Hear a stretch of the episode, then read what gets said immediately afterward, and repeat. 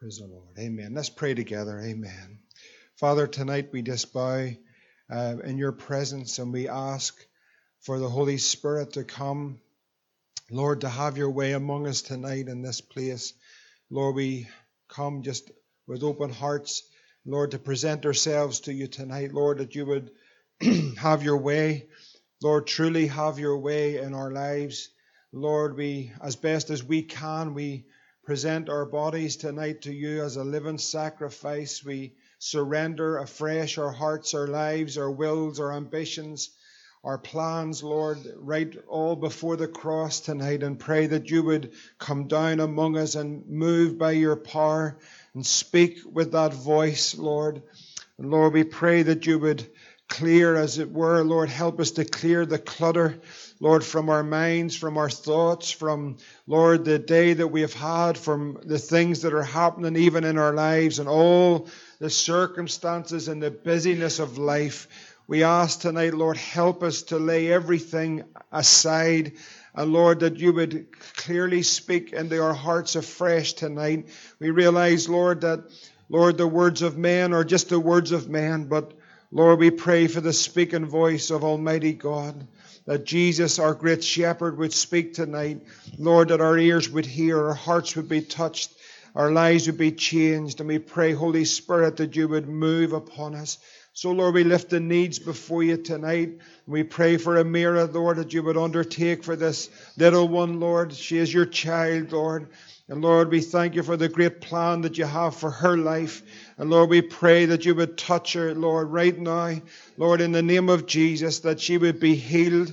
Lord, that everything, Lord, that is, uh, Lord, every ailment, Lord, in her body, Lord, would suddenly and instantly she be made whole. Even this very hour as we pray, we ask in Jesus' name, believing and a God who hears and answers prayer. Lord, we ask, oh God, Lord, for a tank sister again. Just touch this lady tonight, Lord, in the name of Jesus, Lord. Would you be with her? Would you guide the surgeon's hand, Lord? But even before that, we pray, Lord, that you would do a miracle in this woman's life, Lord.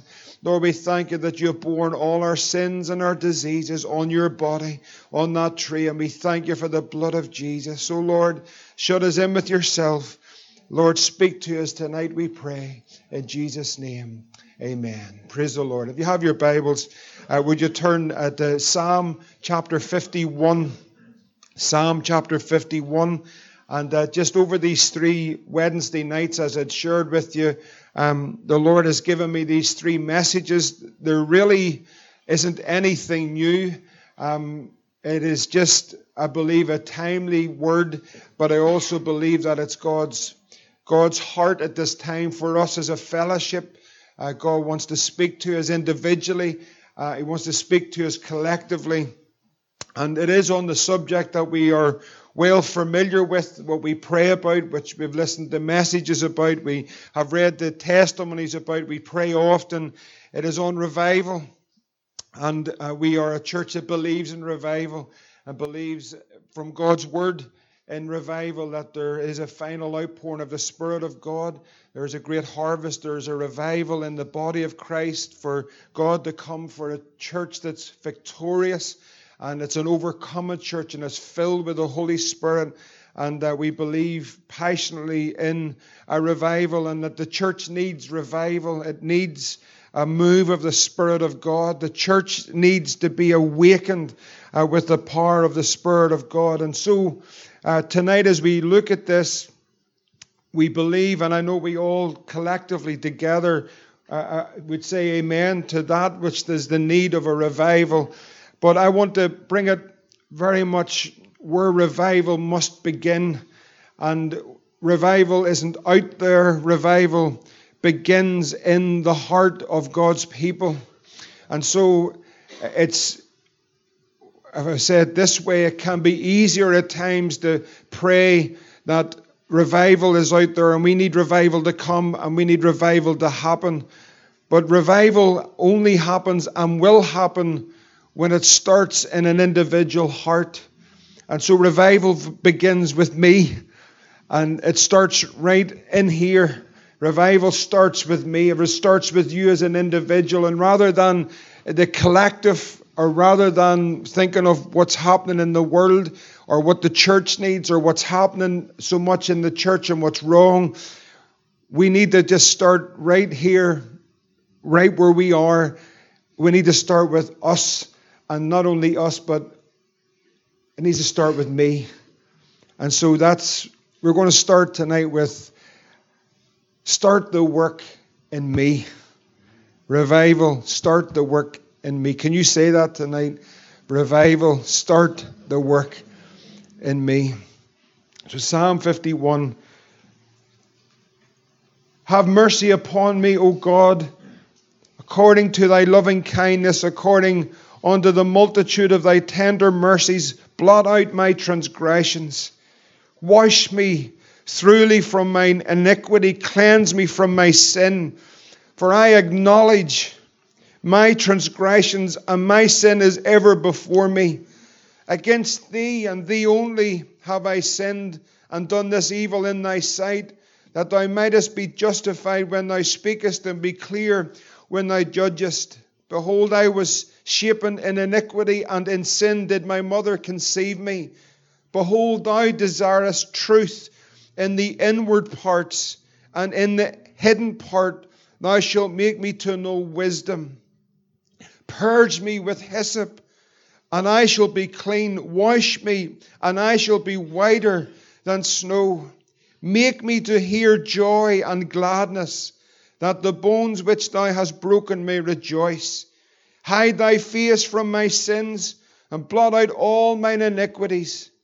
Create in me a clean heart, O God, and renew a right spirit within me. Restore unto me the joy of thy salvation and uphold me with thy free spirit. And we know the Lord will bless the reading of his word uh, tonight. Every true revival, every true revival that has ever taken place has started in the heart of one individual.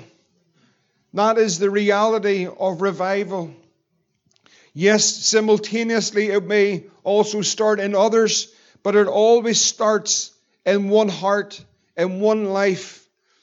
Quickly, others we see in the history of revivals would be stirred, and collectively we see uh, from a little coal that is lit, and as coals then together come together, revival fire begins to burn brightly. And then, as one of the great saints of old said, many will come to see us burn. Revival always has and will start with one person.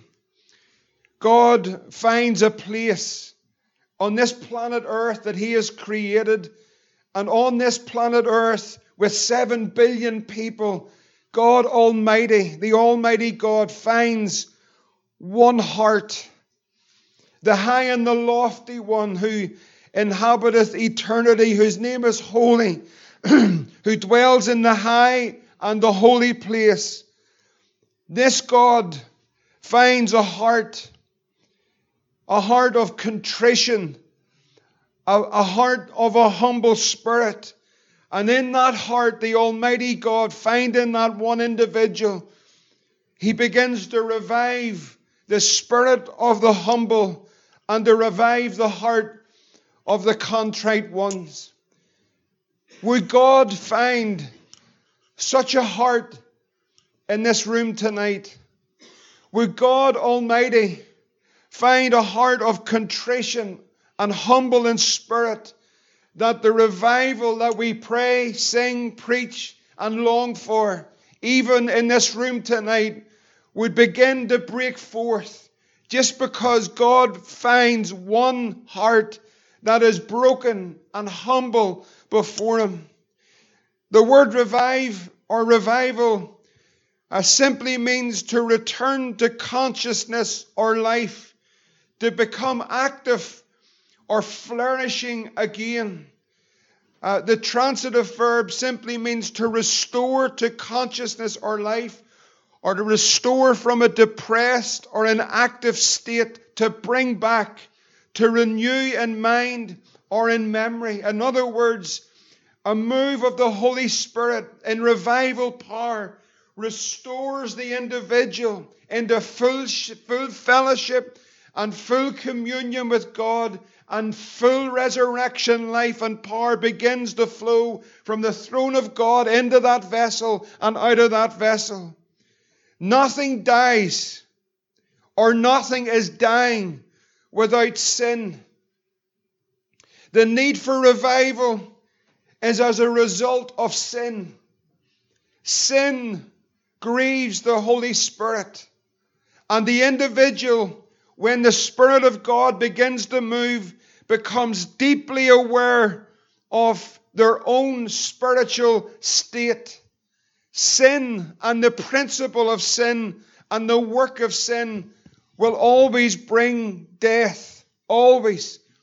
We are either dying or going to die in the natural because of sin. In the spiritual and in the church life and in the workings of God, we are either dying or dead as a direct result of sin. It is sin that robs us of the fullness and the power and the resurrection of Jesus Christ. The Bible says in James 1 and 15 that sin, when it is finished, it brings forth death. I don't know how many times over recent years that I've heard many make this statement, and I have also made it after leaving a service or a meeting or wherever, it was dead. Have you ever heard people say that? It was dead. Well, I want to put to you tonight that the reason why it is dead, the reason why it is dead, is because God's people are dead. And death comes because of sin. So when revival and the dealings of God in revival comes, and when there's a deep concern for revival, we become concerned about sin. We become uncomfortable with the life that we're living and how we are living as Christians. We become concerned as the Holy Spirit moves upon us about our lives, our heart, our walk, our thought life, our actions, our deeds. The individual heart becomes aware and convicted by the power of the Holy Ghost because sin has brought death, or we are dying as a result of sin. All sin. All sin. Often, what we don't realize and what happens is that we go on for such a long time living in a certain way or practicing our faith in a certain way, not realizing that things of commending our lives that the Holy Spirit, the Holy Spirit is grieved at. And we don't necessarily see it as sinful. And so we accommodate these practices or things in our lives, but then we become disturbed with the lack of life, zeal, joy, power, vigor that God has purchased for us that we should all enjoy as the followers of Christ, and we become unsettled. And so the Holy Spirit then will begin to work in our lives. All sin, of course, there's the obvious sins that we are familiar with adultery and fornication and drunkenness and murder and lies. But when God really begins to move deeply in a fellowship and in the individual, He deals with everything in that life. Not just the sins that are so easily seen, are so easily pointed out by each other, but the Holy Spirit begins to deal deeply into the heart and into the deep things in a life. And I thank God for it. I thank God for it. I know in the preparation and over these weeks or so in, in preparing these messages, and again, they're nothing new. But it has reminded me of how wonderful and how gracious and how good God is when God begins to deal with his people because the goodness of God brings us to repentance. He's a good father. He loves us so much, he'll chastise us, he'll discipline us, he'll bring us in the line because he loves us. And so I'm thankful for the dealings of God in our lives. We talked about it this afternoon, Nikki and myself, and just being so thankful that God would come and visit us, and God would convict us as Christians, and God would deal with our hearts, and God would break into our lives and not leave us to our own ways, but in His mercy, He would draw us back to Himself. And the urgency then comes I want to repent and I want to get right with God. The dealings of God. And I have no doubt, and others were part of this at that time, that we experienced revival. It, it, was fully revival, and I know it was the same for others in different parts and different experiences. We experienced a season of revival in the dealings of God. I tell you, brothers and sisters, the goodness of God brought us to repentance. He dealt with us, but there were things in our lives that we did not perceive to be sinful. They were fine, and most of the world and most of the church would say, hey, that's no problem. But when the person of the Holy Spirit, when he begins to deal, it's not what the world think or what people in the church think. We're more interested in what does the Holy Spirit think? Grieve in the Holy Spirit. And when he begins to reveal his heart and the heart of the Father and bring the conviction of sin, thank God for a season where there's genuine repentance, a season where there's tears, a season where idols that are in our lives and in our home were pulled down, a season where it wasn't a chore or it wasn't a sense of this is death, it was a sense of great joy as the times of refreshing came from the presence of the Lord, and God is dealing with our lives, bringing us to an altar, bringing us to repentance, putting those things right. Thank God for God's dealings. And there's a sense in all of this, from my point of view, that God wants to deal again. And so it's not so much, but it will be, the very obvious sins that we can easily point out in the church. But then it goes to things of the heart that are not seen on the outward. It goes down into the depths of unforgiveness and our motives and our agendas. Things that are in our lives, idols that are in our hearts, thoughts, mindsets, loose tongues, lying tongues, gossiping tongues. The love of money, the ambitions, ungodly relationships, worldliness. When God in His mercy begins to deal with this, sin becomes exceedingly sinful. Not to the sinner on the street, but to those that love the Lord. And so he begins to deal with us in a way but as a father would deal with his child. But in his mercy, he draws us. And there's this need that comes. There's this desire, this overwhelming desire comes in that I want to get right with God. I want to meet with Him. I want to encounter Him. I want the floods of His presence and His mercy and His grace to be flooding into our souls. I want there to be tears flowing at the altar. I want there to be a sense of how great God is and how holy God is and how much we need Him. So every revival will have these revelations. It begins with one.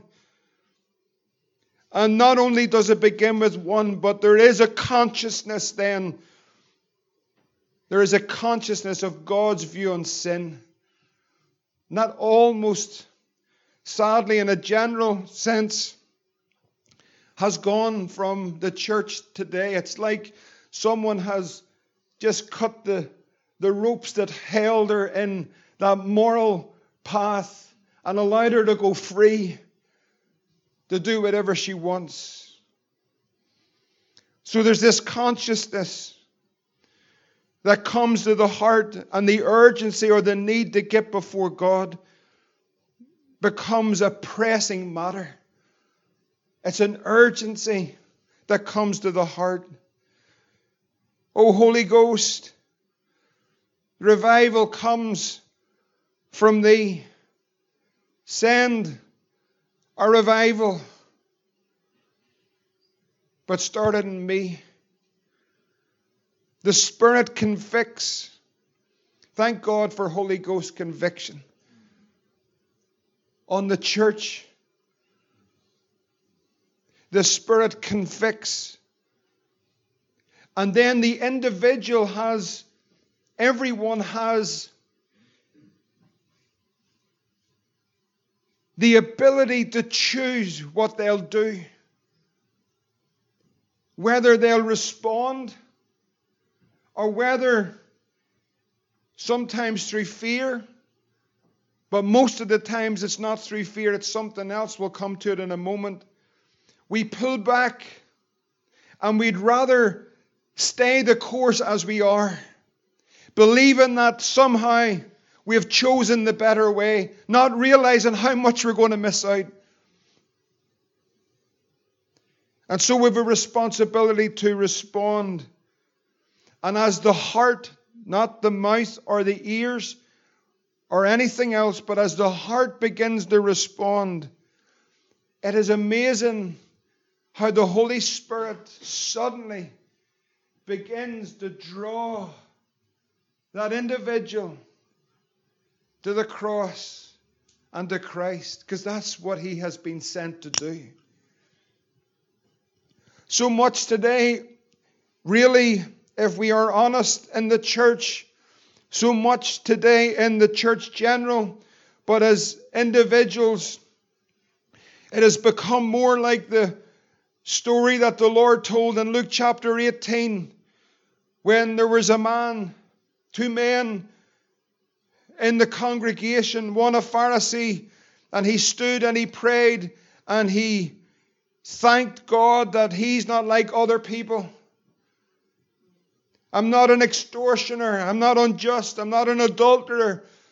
But Lord, look at me. It's like I'm so thankful I'm not as bad as him or her. And that, that Pharisee, that type of spirit, has nothing to do with how you look on the outward part. It's a condition of the heart of a man or a woman. Well, I'm not like them.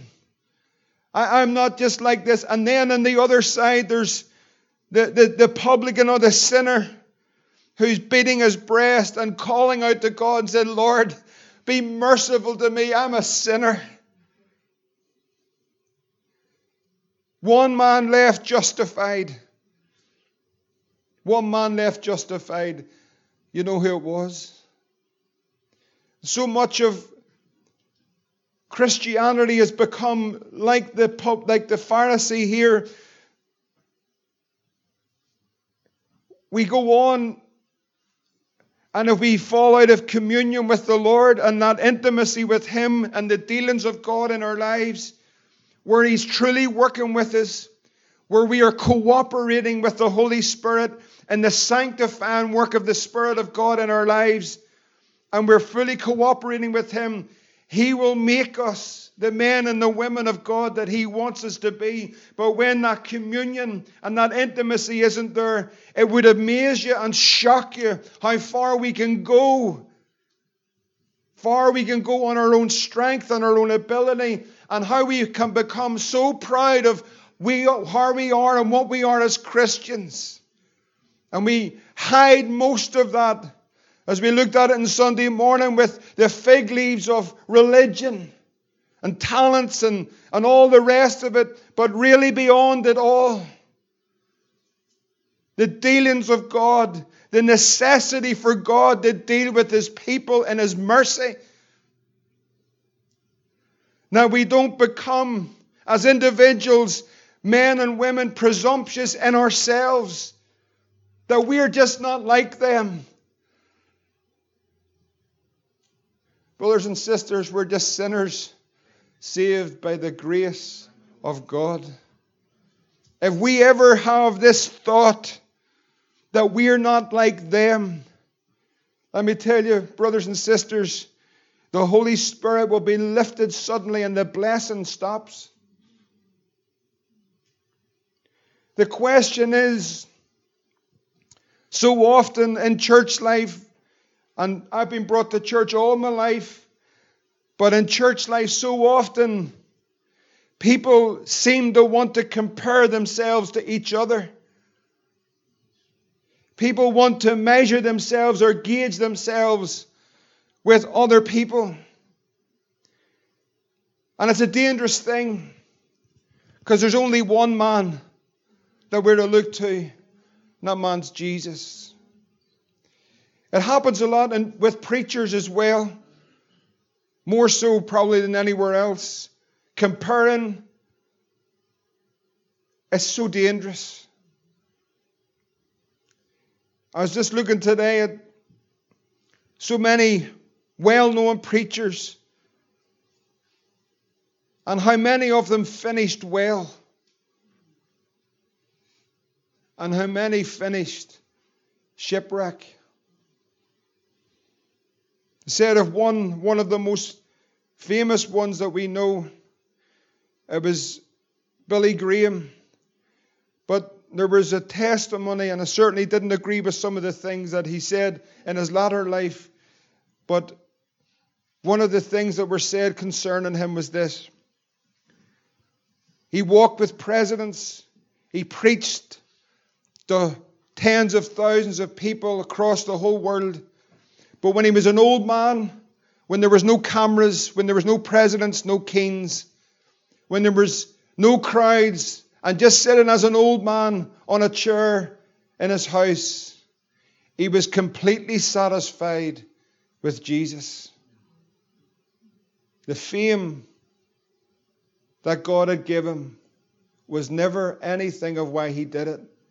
Everything of his walk in life was firmly fixed in the person Jesus Christ. Question really is are we willing to allow the Holy Ghost? Are we willing individually to work in our hearts in such a way? We might find that we're not as spiritual as what we think we are. we might find that we're just not as mature in the faith as what we think we are. We might find things that we are happy with, but the Holy Spirit isn't. We might have things in our lives that we've come to accept, but the Holy Spirit simply says, That's sin, and that grieves me. David's mercy, David's cry for mercy in Psalm 51, of course, is after his great sin. There's a cry for God to wash him and to cleanse him and to purge him. The Holy Ghost, I believe, in the, in the, in the type of Nathan the prophet, comes to David who had held sin in his heart very obviously over that period of time. And the Holy Spirit pointed out, the Holy Spirit pointed out within David the sin that was in his heart. And this examination by the Holy Spirit brought forth a sincere cry to God God, what does it open with? Have mercy upon me.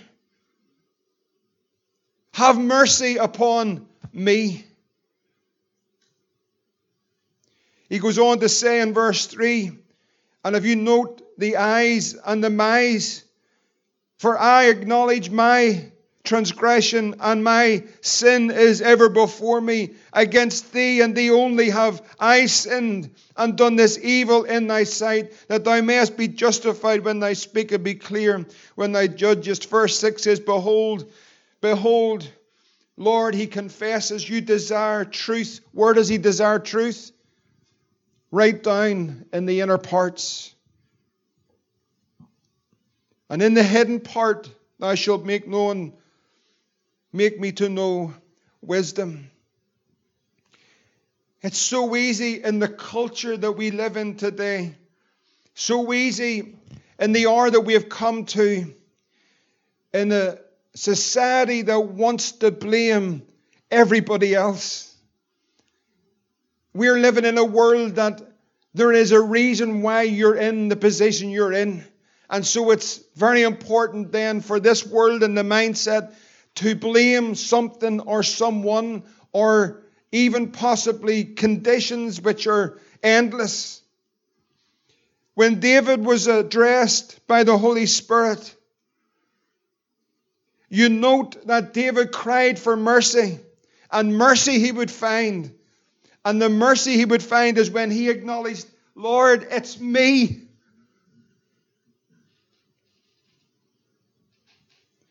This was a man who was after the heart of God. And this is what he said in Psalm chapter 26 and verse 1. Look at this first two verses, but verse 1 says this Psalm 26, verse 1. He said, Judge me, O Lord. Now, David presents to the Lord his walk. For I have walked in mine integrity. Lord, he says, You judge me. Lord, you judge me. For I have walked in my integrity. Then he goes on to say, I have trusted also in the Lord. Therefore I shall not slide. That's what David said. Now, Lord, you judge me. You make a judgment on my life and my walk. Do you know, probably today, 80 or 90% of the church will just stop right there and say, Lord, you know me. I've walked and I've trusted you and I've served you and I've been faithful. Now, Lord, you know and I know. But then he says in verse 2 this is a man that's after God's own heart.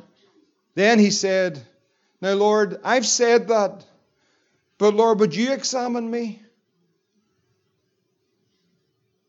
Lord, would you now prove me? Lord, would you try my reins and my heart? I mean, let me ask you tonight do you trust Him enough to say that to Him? Do you trust your Father, your Heavenly Father, enough to say, Lord, would you examine me? I know this isn't necessarily popular, but we're really not here to be popular. We really need to be here to know the heart of God. What is He saying at this time? Lord, would you examine me? I've served you for 20, 30, 40, 50 years, but Lord, in all my dealings and all my walk, I just want to ask you, Lord, I'm coming to you in faith in my heart. I just simply say, Lord, tonight, would you examine me where I am? Would you examine my walk? Would you examine, would you try my reins? Would you look into my heart? Would you know what my motives are? Would you test what I'm here for, what I'm about, what my ambitions are? Lord, would you do that because I want them things to be pure in your sight? The Bible says in 1 Corinthians 11 and 28 concerning the Lord's table, let a man, what does it say? Examine himself. Let a man examine himself. Oh, friends, we don't want to be like the Pharisee. We don't want to be saying we're not like them, we're not like him, we're not like that one, we're not like this one. Lord, my walk has been so impeccable. I'm such a great guy or such a great girl that really, Lord, I never need the Holy Ghost to come and have a work with me. I'm going to tell you something that's a frightening place to come to. When no longer we're willing to, as just mere men and women, He knows our frame and remembers that we are but dust. He knows our weaknesses and our flaws. We're all flawed individuals. Justified by the grace of God, yes, complete and perfect in His sight. But we have a body that's never going to make it to heaven. You understand? See, this body that you're carrying, that's not going to heaven. You remember that no matter how beautiful it is, or how great you think it is, or how great a shape it is, this body's not going to heaven. Why? Because it's flawed. We are getting a new body for a reason. We are getting a new body. This corruption will put on incorruption. We're getting a new body to go to heaven. So we carry in this, this body around with us. This Christ is in us. We are born of the Spirit, but that's why we don't believe in sinless perfection because this body's not going to heaven. This body's flawed. It's prone to wander. It's against the Spirit. There's a battle between the flesh and the Spirit. And so we must know that we're flawed individuals. There's a sanctifying work of God to sanctify this body, to make us more like Him. But ultimately, friends, you're going to put this body that you're looking at in a hole someday if the Lord doesn't come. One day I will be absent from this body, but I will be present with the Lord. So we've got, we've got a problem. It's called the flesh. But are we willing to say to God, Would you examine me? Would you examine, Lord, I'm willing to lay out. I've been saved from 1993, and so I'm willing to lay out this life and say, Lord, Lord, is it all what I think it is? Am I really am I really that man? Am I really that woman? Do I really walk with you? Do I really know you? Do I, am I in communion with you? Are you really changing my life? Am I still being conformed to the image of Christ? Or this is something that I gave up 15 years ago? I'm no longer being conformed because I don't need to be conformed anymore because I'm just so wonderful. Or truly are we willing to say, that the day that the Lord Jesus calls us or comes, now we must know that we are being conformed to the image of Christ and being sanctified by the Spirit of God, and we will one day stand before Him with an incorruptible body, and we will be just like Him, but we're not yet. We're being perfected. It might burst some bubbles to realize tonight that you're not perfect. Amen.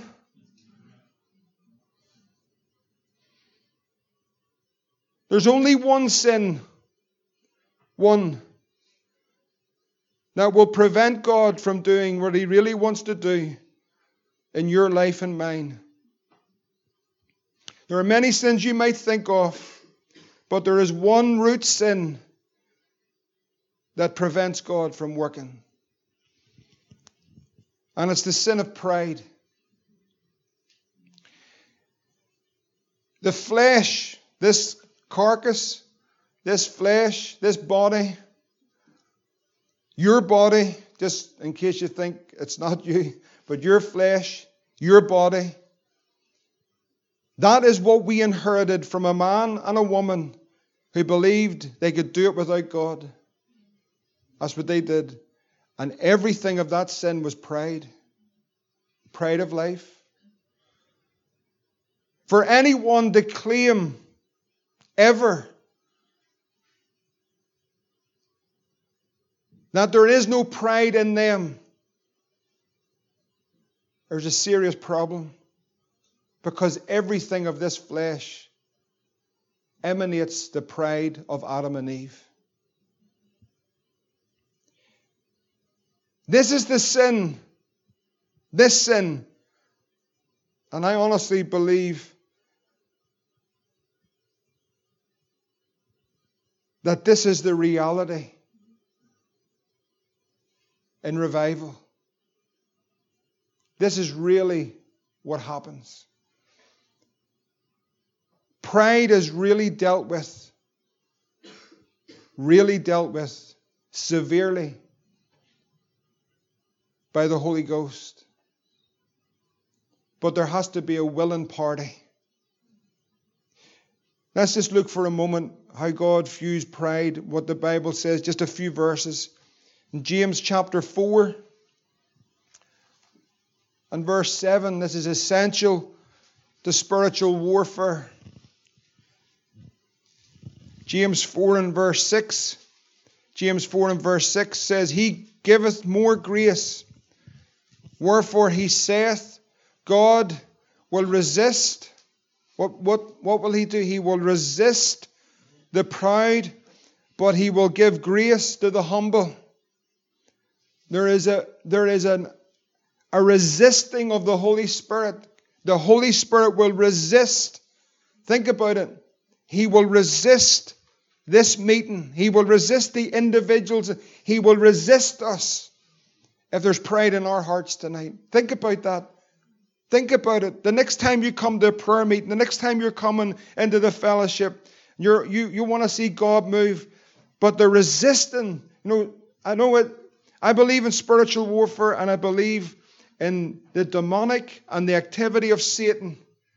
But I want to tell you something where God finds a people who are humble and contrite in spirit. He says he dwells there. I'm going to tell you, there is not a demon or a devil in hell that's going to get a look in. It goes on to say, Submit yourselves therefore to God. Now, here is the humble. Then it says, And resist the devil. There is a resisting. And then what happens? He flees. But the key in it was humility and spiritual warfare. In Psalm chapter 138 and verse 6, if you turn over Psalm 138 and verse 6, Psalm 138, verse 6 Though the Lord be high, yet he hath respect unto the lowly, but the proud he knoweth afar off. He'll not come near. Though I walk in the midst of trouble, thou wilt revive me. Thou shalt stretch forth thine hand against the wrath of mine enemies, and thy right hand shall save me. Who is this to? It's to the lowly, the humble. Proverbs chapter 16 and verse 5, the Bible tells us there that everyone that is proud in heart, listen to this, is an abomination to the Lord. That word's used quite a lot today in a lot of contexts, but think about this.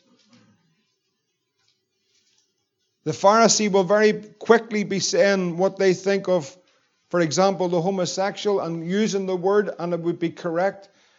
But listen, I tell you what's another abomination those that are proud in their heart.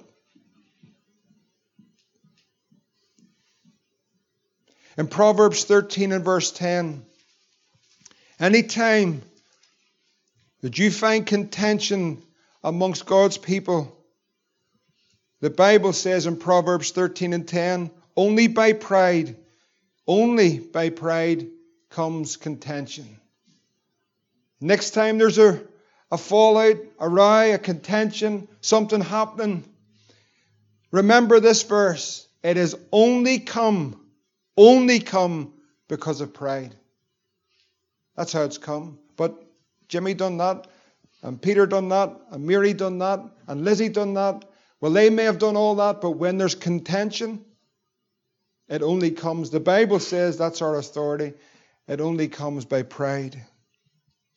In Proverbs 28 and 25, when you see strife, things being stirred up in the church, Proverbs 28 and 25 says, He that is of a proud heart stirreth up strife. But he that putteth his trust in the Lord shall be made fat. He that is of a proud heart stirreth up strife. Boy, the church needs revival. We need revival. But can you say, I need revival? When the prayer meetings are hard, it might be, just might be, and we need discernment, but it may be that it's absolutely nothing to do with demons.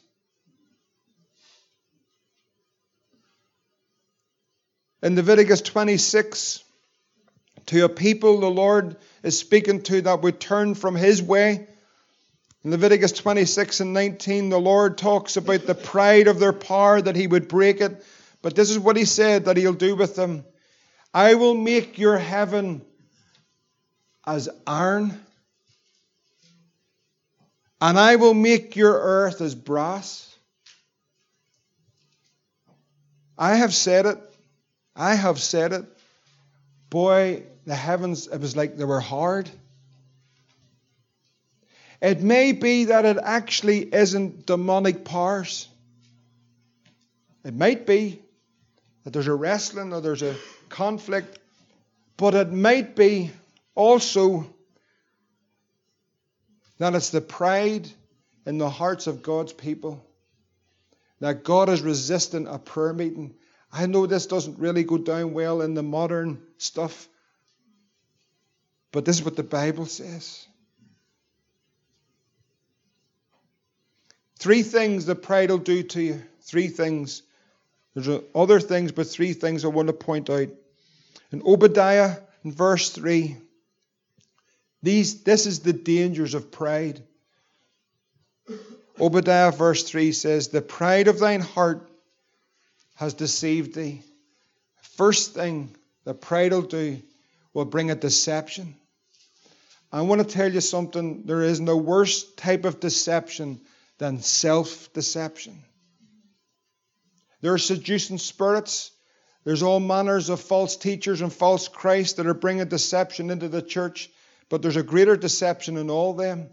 That is the deception that one is self deceived. To be self deceived is an awful thing. It's an awful thing.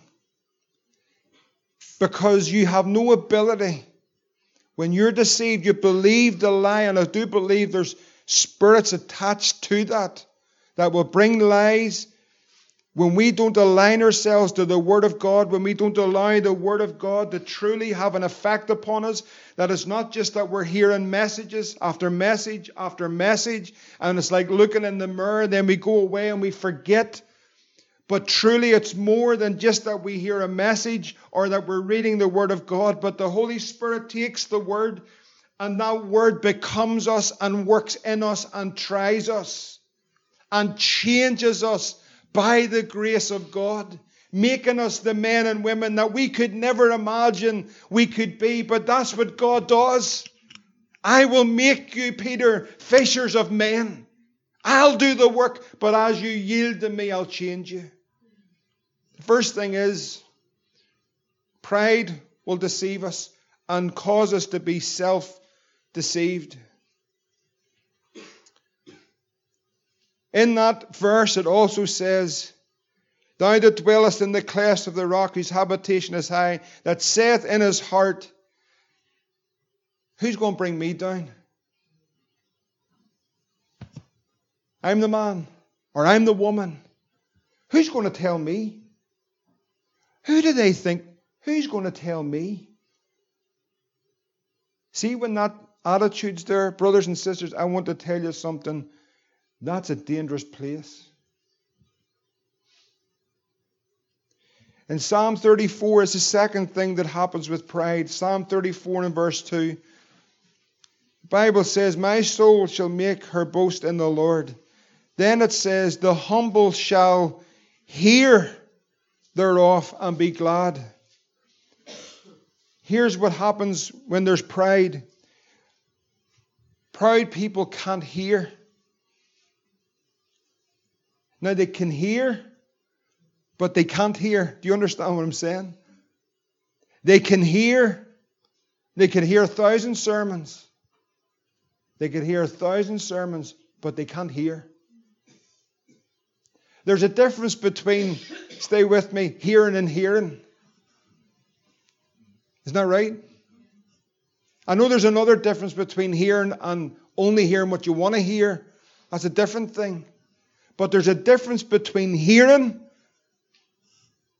and hearing. One's with the two wee bits of flesh on the side of your head, and the other one is with the hearing of the heart. And see self deception, it's like artery. It's like your arteries are blocked. You can't hear. Jesus is speaking, but you haven't the ability to hear what's he saying. How do you identify? How do you see that in your life? Are you being changed? Do you know, I don't want to be the same as what I am today next year if God spurs us. I don't want to be the same person. I'm not all it.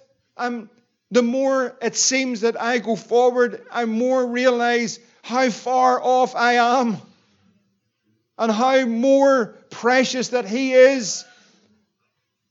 But I don't want to be the same. I want to be changed. When I'm 70, I want to be changed. I don't want to get to the plateau of the Christian experience that seems to happen today. I've been doing this for 30 years, so now it's just take the handbrake off. It's downhill. We're just freewheeling here. We don't need to be changed anymore. We just become like a waiting room for heaven. We're all so great, and we're just going to wait where God's saying, I have more. And I want to be changing your life and changing my life to be more like Jesus. And when we bring our spiritual CV out, a bit like David, and say, Well, Lord, I've walked in my integrity, I've trusted you, and Lord, you judge me, but then, Lord, would you examine me that everything that I'm saying, is it actually real?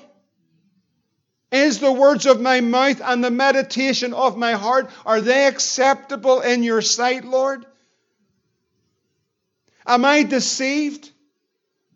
Have I deceived myself into thinking I'm so much more of a spiritual superhero than what I actually am?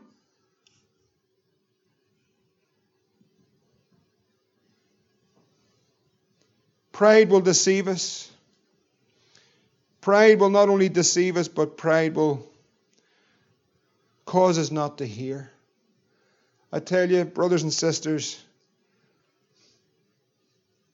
isn't it such a precious thing to hear the still small voice of the shepherd? Come on, everyone who's saved has heard him. There's nothing like his voice. There's nothing like when you know that He touches that heart. There's nothing like when that moment, when that word like leaps off that page, and you know that's a word for you, whether it's a word of encouragement, a word of rebuke, or whatever that word is. But that you know this is my shepherd, and He's dealing with me. But I know one thing He's going to lead me in pastures green. And so we lose the ability to hear. Not only that, I believe the next one is a, is a crisis. In Psalm 69, verse 32, it says, The humble shall see. The humble see. The opposite of that is the proud get spiritual cataracts and they're no longer able to actually have vision. Without a vision, we know that people perish. And when we begin to lose our vision, when we begin to lose our focus, when we begin to lose our sight, our spiritual sight, we know what happens? Everybody does what's right in their own eyes. Is that not a mark of the day that we have come to? And let me tell you, not in the world. Is that not a mark that we've come to in the church? When we deal with it and see it and identify it, and hopefully by the grace of God, we bring it out for what it is. Praise God, God doesn't want to leave us in that place. If we continue on, resisting because of the pride in our hearts, not hearing and being deceived and not seeing. The Bible says that pride goes before destruction and a haughty spirit before ruin or a fall. Do you know that the Lord, you might say, well, but Jesus loves me and He died for me and I'm saved and I'm going to heaven. Is that not all that matters? Yes. But He left us here on this planet to be a witness for Him, to be conformed by Him, to put faith in Him, to trust Him, to walk through valleys and mountains. Sometimes, has anyone been through a valley? Who's led you into the valley? Your good shepherd. Who'll lead you out of it? Praise the Lord, the same one that led you into it. And what's He doing all the time and all the circumstances of our lives, the difficulties, the trials, everything? What is He working in us? That we learn to trust Him, we learn to lean on Him, we learn to hold on to Him because He's our good shepherd. But you know, Deuteronomy tells us that God put two million people through a wilderness to humble them. It just might be tonight that if you're here and you're in a wilderness experience, we talk about that a lot in church life, and we all have had it. But it may not be because of the spiritual activity of demons and devils. May not be that. And so sometimes we got to discern because, again, this is re- relating to pride because if we're not able to discern and we're being self deceived and we're in the wilderness and we're giving a gun hose on the devil, we can give a gun hose on the devil all day. It's nothing to do with the devil. We can get the DM boots on, spiritually speaking, and give him the message. But it just may not be anything to do with the devil. It might be that God is to humble you and to prove you and to know what's in our hearts. Do you not think he knew what was in their hearts? But see, in the end, it was them to find out what was in their heart. Because we don't know our heart.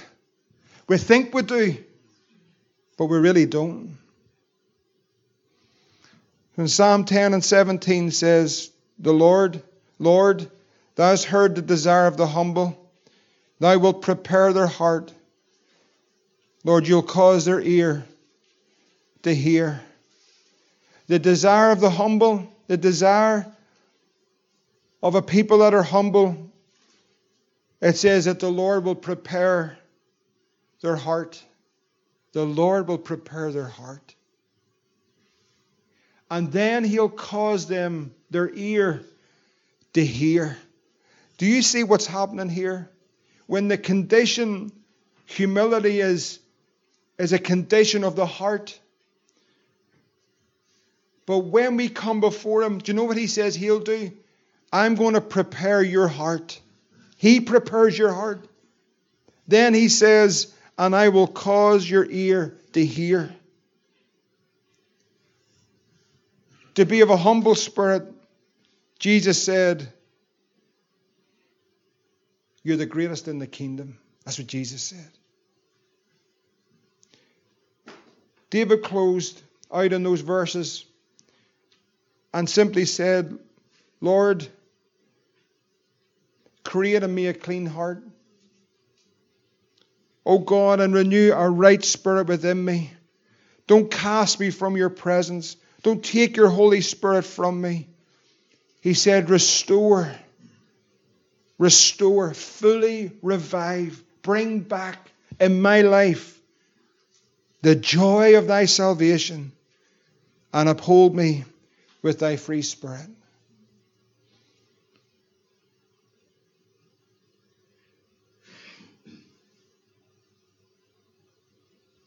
I wonder, can you say with a hymn writer, truly tonight,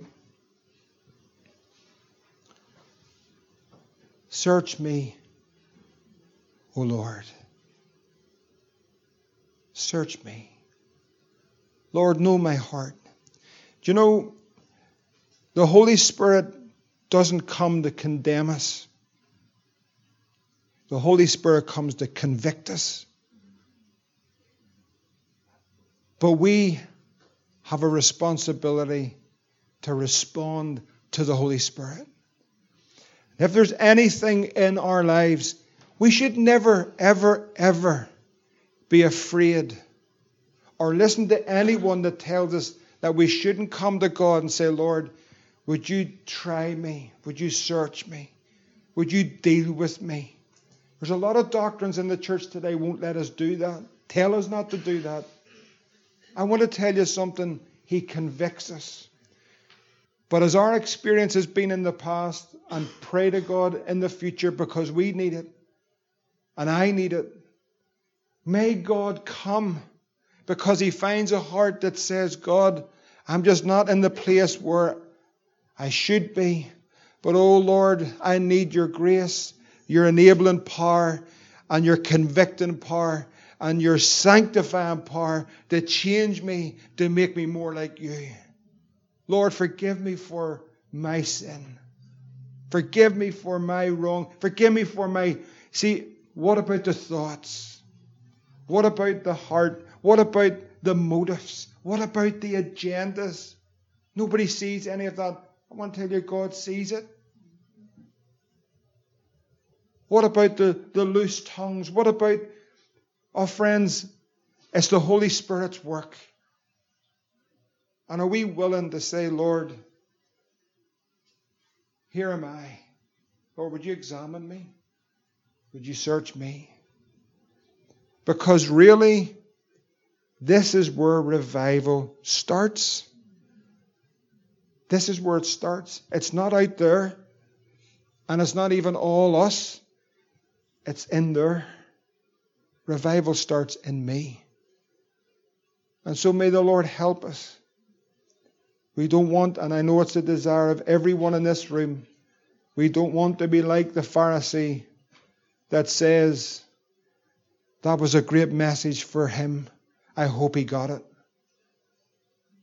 or I hope she's listening tonight because that was a real message for her. I just hope that tonight all of us individually and collectively can say, Lord, Lord, and I say this to you, I'm saying, Lord, oh God, examine me. Try me. Deal with me. Because I want this Christ.